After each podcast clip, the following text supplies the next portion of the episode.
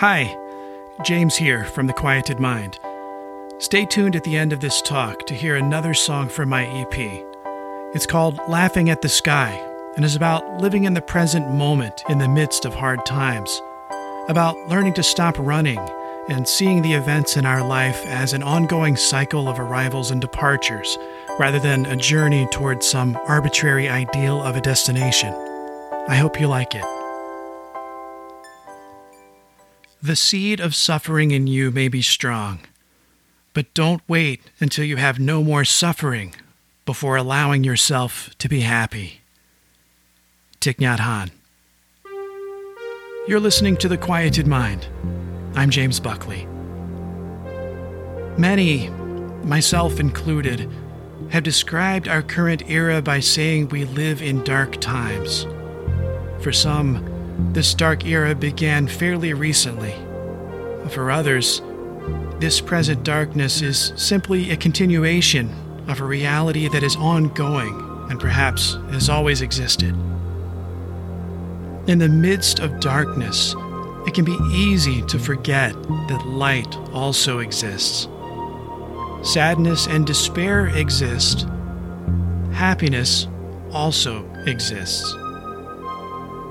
Lao Tzu said that hope and fear are equally hollow. What he meant by this is that neither are rooted in the present moment. Hope and fear are projections of an imaginary future. Fear and regret are common sources of stress. Like fear, regret is also not rooted in the present moment. Regret is a mental formation based on our view of the past. The past is gone. Even our memories of the past are memories of memories, a copy of a copy of a copy. The future is imaginary. We make plans and projections. If and when those plans and projections come to pass, it isn't in the future that they happen. Everything happens in the present moment. In order to fully live, we must learn to fully occupy the present moment, the only moment there is to be alive. I don't buy into the sort of self-help, positive thinking teachings that urge people to ignore the negative in favor of the positive things in life. I think most, even many who follow this advice, would admit this approach is dishonest and harmful. Indeed, it is by acknowledging and looking deeply into suffering that we can see the cause, and in seeing the cause of the suffering, that we may find a way through to the end of that suffering. With that said, it is equally dishonest and harmful to ignore the happiness and peace that are available to us in the present moment while fully acknowledging only the pain and suffering. If we fully occupy the present moment, we can see that happiness and peace are available to us even now. Thich Nhat Hanh once said that we don't have to wait until we have asthma to enjoy our breathing, and this is true. It is easy to overlook our involuntary breath until we find ourselves in the midst of an asthma attack, or pneumonia, or even mild congestion from the common cold. If we become fully conscious of our breathing in the here and now, we can experience the happiness of simply being able to breathe.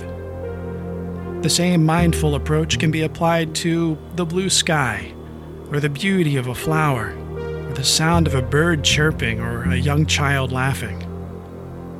Again, we aren't ignoring the present suffering in ourselves and in the world. We are opening ourselves up to the reality that happiness and peace are also available in the present moment. We are becoming more honest. This is a practice. Some might call it a discipline. It doesn't come naturally or happen overnight. Over time, however, with a sustained practice of mindfulness, we can begin to approach the world more openly and move through life in new and different ways. Thank you for listening. Until we meet again, may you be safe, may you be happy, and may you be free.